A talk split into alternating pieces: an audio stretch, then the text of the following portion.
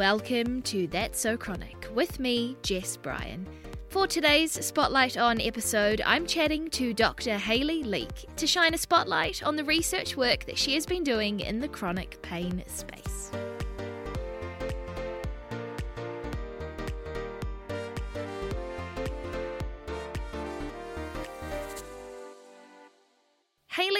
A research fellow at the University of South Australia, which essentially means that she is a pain researcher. And I'm not going to lie to you all, I was extremely excited to chat to Hayley for a few reasons that we will get to a bit later on in the episode. But one of the reasons is because recently I've been a part of a consumer group for the Canterbury Clinical Network, where I've been able to be in the room with others who live with chronic pain, as well as clinicians from across the health system, and we've been connecting to brainstorm and ultimately work together for a goal of helping create a better model of care for pain management in Waitaha, Canterbury. This chronic pain work has been really pivotal for me over the last few months, and I've managed to drop in Hayley's name a few times throughout the process. So, like I said, I was so excited to chat to her. So, before Hayley became a pain researcher, she was working in primary and tertiary care as a physiotherapist. And that got me thinking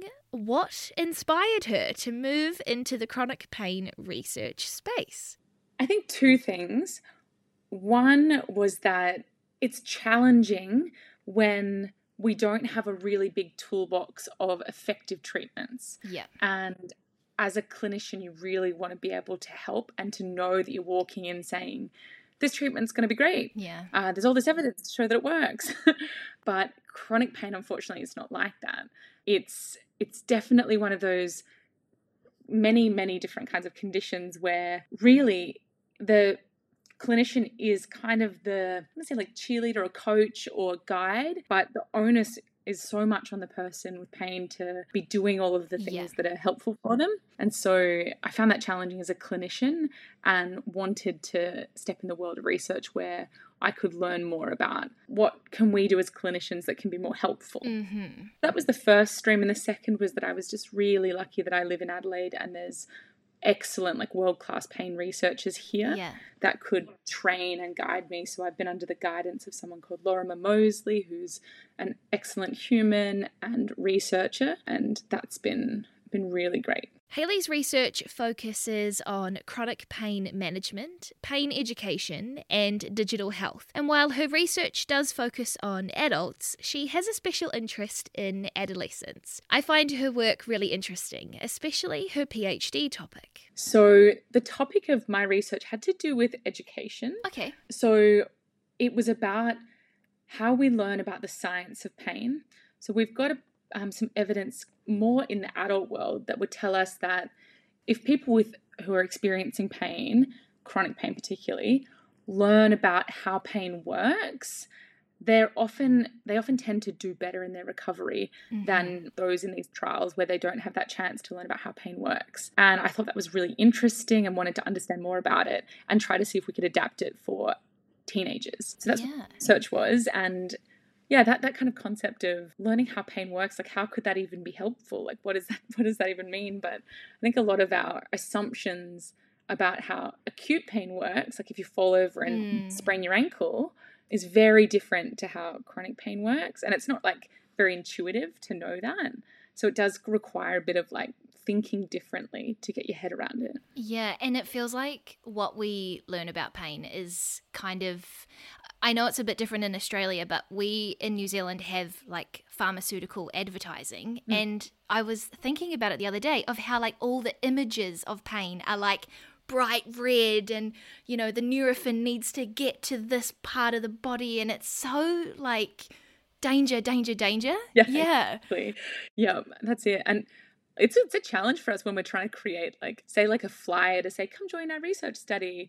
Um, yeah. and trying to think of an image like what image do we put on there? Because we don't want to put someone who's like yeah. bending forward with a sore back and is red everywhere. Um, but that's really commonly what like yeah drug companies and anyone will because it makes you it's like fear inducing yeah. which is hard because a lot of our treatments we're trying to reduce the threat of pain and make things more safe than dangerous. And so that's really challenging. You mentioned that you were really interested, especially with chronic pain and young people as well.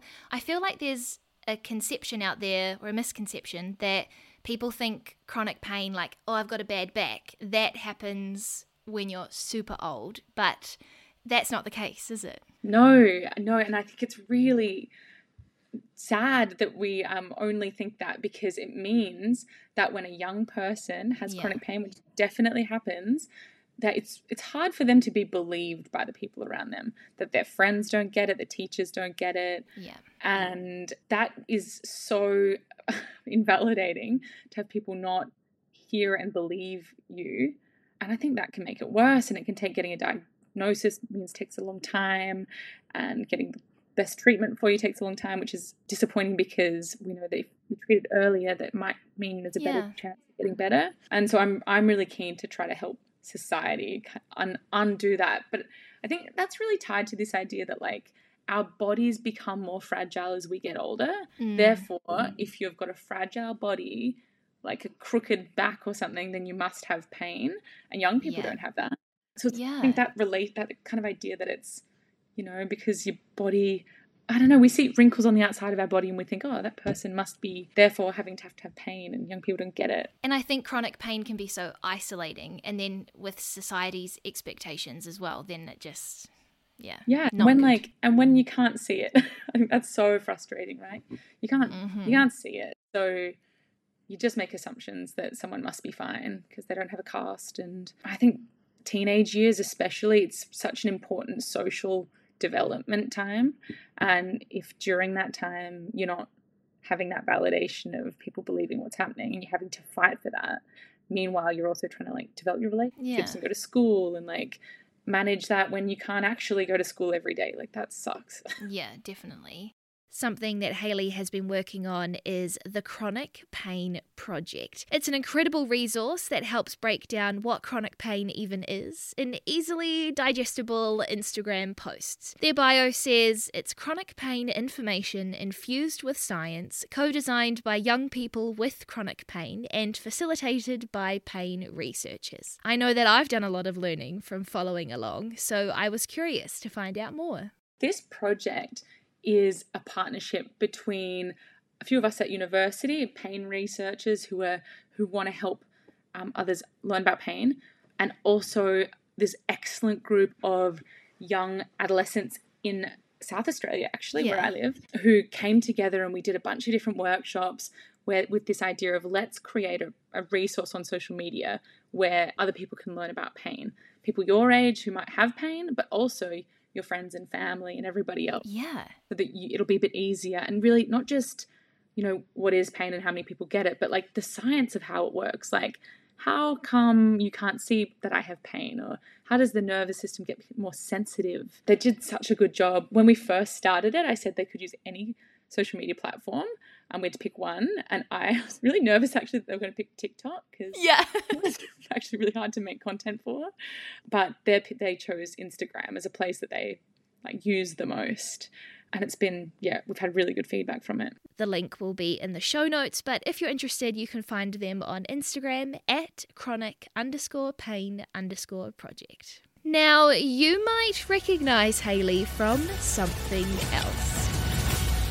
Winner of Australian Survivor Brains versus Brawn, Hayley. And you might not know this about me, but I am a big fan of Survivor Australia. Like, we are talking, my friend group, we've got a group chat all about it. and it was season six, Brains vs. Brawn, when I was first introduced to Hayley. So naturally, I had to talk about Survivor. You probably get asked this all the time. no, like, I'm a, I'm a tragic Survivor fan.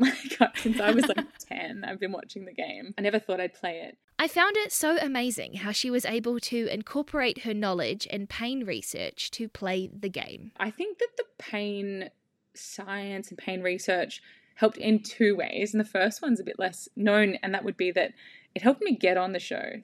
Oh. they have like oh. they have like ten thousand applicants or more every year, and they can only pick 24 people. And in my, I never thought I'd apply, but I was researching pain and I couldn't help but think that there was such a similarity between yeah. when like pain is all about protection. So it is, if we want to manipulate pain, so if we want to make it worse, we try to make things really threatening. And if we try to make, mm-hmm. if we want to make pain better, we try to make things more safe. And that's in all aspects of like how much stability you feel in your body, what you can see in your environment, your, your friendships and family, everything. And I thought, wow, that's so similar to how you might play Survivor oh, because Jeez. if you're playing Survivor, I'm trying to make everyone else really threatening and me seem really safe and, and not dangerous. So I'm trying to manipulate my threat level. Yeah. And that's what we do with pain research. We're manipulating threat level. I thought, oh, that's fun. And I made an application video all around that. cool. It worked. and then once I got on the game, I really didn't know if any of the research or knowledge I had would have benefit at all. I don't have a lived experience of chronic pain. Um, so all of my personal experiences have to do with acute pain. And in the game, you have to do some challenges that are really painful and go for quite a Yeah. time. and the biggest one for me was the final challenge where there's three people left and you walk in and all I can see is that they're clearly trying to create me in a like a danger zone. They've put Yeah. fire everywhere, animal dead animal carcasses everywhere. There's like a contraption that looks like a torture chamber. I know they've just built it, so it's not rusty, but they've made it look rusty, so it's not making me think it's not stable. Mm. It lowers down and it makes this creaking noise like it's about to break, even though I know it shouldn't, but it makes that noise. They've painted where my feet stand on these tiny little pegs, they've painted it red, so it looks like blood. Like, I'm like, I know what you're doing. Yeah. And so I tried to work against that and tried to keep reiterating to myself, all right, I'm standing here for seven hours and this is really painful, but I believe that it's safe. Like, I understand how the body works. I know that if I stood here for 10 hours, I could step off this. I'm going to have a sore foot for a, like half an hour, an hour. Um, I might have some of my skin worn down, maybe a little blister, but my muscles are safe, my bones are safe, my ligaments are safe. I know the rest of my body is safe. So even though I have pain, I know that this is not dangerous. And that helped Mm. me stay there for longer. Yeah, and it was absolutely incredible what you did. It worked and it won. Yay! This season of Survivor aired in Australia in 2021 when I was a few years into my own chronic pain journey. For me, it all started in early 2018 when I was working in Sydney and the pain just got so much that I was struggling to perform my show. It's been a bit of a roller coaster ride ever since then, trying different medications and ways to get on top of the pain. But something that I realised, especially in 2021, was that chronic pain had never really been explained to me. And it was during Hayley's season of Survivor and the snippets of knowledge that she shared on the show that shaped a lot of my understanding of chronic pain. So I needed to say thank you. Wow, that's awesome. That's so good. And all of this got me thinking about the potential impact a commercial show like Survivor could have on society's understanding of pain. Do you think that being able to share a little bit about your research and your background with pain and chronic pain on a commercial show like Survivor that that does have the benefit to sort of change or start a conversation? I think that that's it. Like, it, I don't think it's going to necessarily change someone's experience, but I do hope Yeah. that it starts a conversation. Or I, I worry sometimes that if someone has chronic pain and they're, you know, provided with this new idea, like you just said, like the brain has this kind of role or the nervous system Mm. sensitive, and and um, it is so challenging for that to not come across as it's all in your head, which is obviously Yeah. not like made up. And it, I always feel like if if there's only one clinician that's saying that, no one's ever said that before, then it's kind of like, oh, who's this voodoo person? Maybe I don't believe them. But if you Mm. see it somewhere else, like if you're seeing it on primetime TV, maybe that's a chance to sit back and say, oh, maybe maybe I'll learn a bit more about that and just see if that does fit with my experience and just be a bit, a little bit more open to that conversation. Yeah. I asked Hayley if there was anything she wished the general public knew about pain. Mm, I think there's a there's a lot. Yeah. um, I think um, when I chat to people, they don't know, like, and I just say, "What do you think chronic pain means?" Sometimes they'll say, "Oh, well, chronic means it's really bad." So they think that, Oh. that word chronic must mean like it's severe, like it's a ten out of ten, as opposed to like a two out of ten. Which is like interesting, right? Like yeah, because I think chronic like it's gonna be a really long time. Yeah, and so or yeah, other people say oh chronic means permanent, like forever, mm. which is also like mm. neither of those two things are right. Like it just yeah. means three months or more. like it's and it's a bit it's annoying i think that we've had to create some like arbitrary timeline like three months doesn't necessarily mean for every person yeah something's happened but um we have to create some sort of timeline so yeah I'd, I'd like people to know that chronic pain doesn't mean permanent like for some people they have pain that has not ever gone away but some people have chronic pain and that pain does go away or goes away for periods of time. I think from what I've seen, the idea that there is hope is really, really important and just understanding exactly like that that it is possible for things to get better. Yeah. And that can't you know, you can't say that everyone's going to be able to live without it, but certainly certainly I like the idea that you don't have to wait for pain to get better before other things in your life get better. So mm. if if it's that you haven't been able to function the way you used to, like go to school as much or walk or run or do whatever your movement based thing is as much. You don't have to wait for pain to go away completely or to get better before you can start doing those things. And sometimes it's yeah. doing those things that will make pain a little bit better or certainly will make your life better. Yeah, I think we definitely live with the mentality of like, oh, this will be better when this gets better, or I'll be able to do that when this goes away or when this thing mm. happens. Definitely living in that sort of frame of mind, I suppose. Yeah, and certainly with pain, yeah. like we've spent our whole life learning this belief that like, oh, pain must mean that there is something seriously wrong and I should listen to it by not yeah. doing anything that will, will evoke the pain. And that's what's so hard about chronic pain is that it's not always telling us yeah. that. Like it's so hard. It's like, who do I follow in my body if I'm not following pain? like I have to believe in my yeah. health professionals or what I've learned or something else to guide me because I think a lot of the time it's okay to do things even if they are painful, and it doesn't mean that there's underlying damage that will get worse by doing that. Yeah. Is the terminology that we use important? Because I've noticed a bit of a shift here in Christchurch, where I'm mm-hmm. based, to persistent pain as opposed to chronic pain. Have you have any experience in that? Yeah, so the lab that I work in, we we have done a shift as well. Like there was a shift here towards persistent and I think now there's a bit of a mix of people using both persistent mm. and chronic. I think it will depend on what the the group um, that you're trying to talk to thinks or believes, and that can continue to change. Yeah, like like I spoke to our consumer group recently, and we were looking at like recruitment material, and I was like, "Oh, would you sign up for this study?" And they're like, "I don't know if I would fit into chronic pain. Like, do I have that?"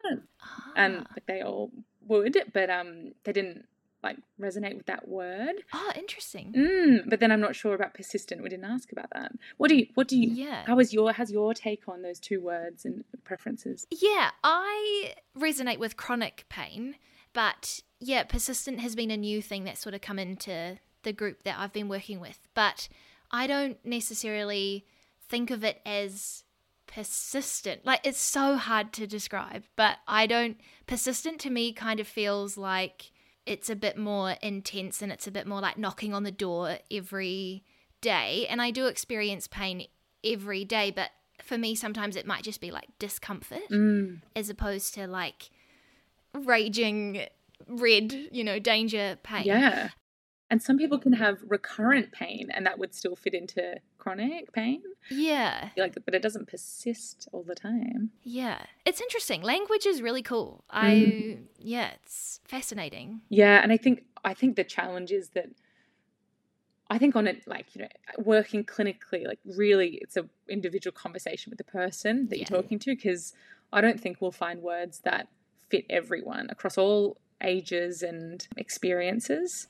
But yeah. I think it is good that we're talking about. I think that what the last 10 years where people are starting to throw out words that are offensive or might yeah. mean different things. This is a good time to reassess language. yeah, definitely. When looking at the stats from the most recent New Zealand Health Survey, in 2021 slash 2022, there was an estimated 938,000 people over the age of 15 living with chronic pain in New Zealand. That's a prevalence of about 22.6%. PainAustralia.org.au states that in Australia in 2020, 3.37 million people were living with chronic pain. That's a lot of people. So, from a pain researcher point of view, Hayley had some advice for anyone out there listening who is experiencing chronic pain themselves. I think, like, importantly, and what this podcast does is that is you are not alone in that, although you can feel very alone in going through that.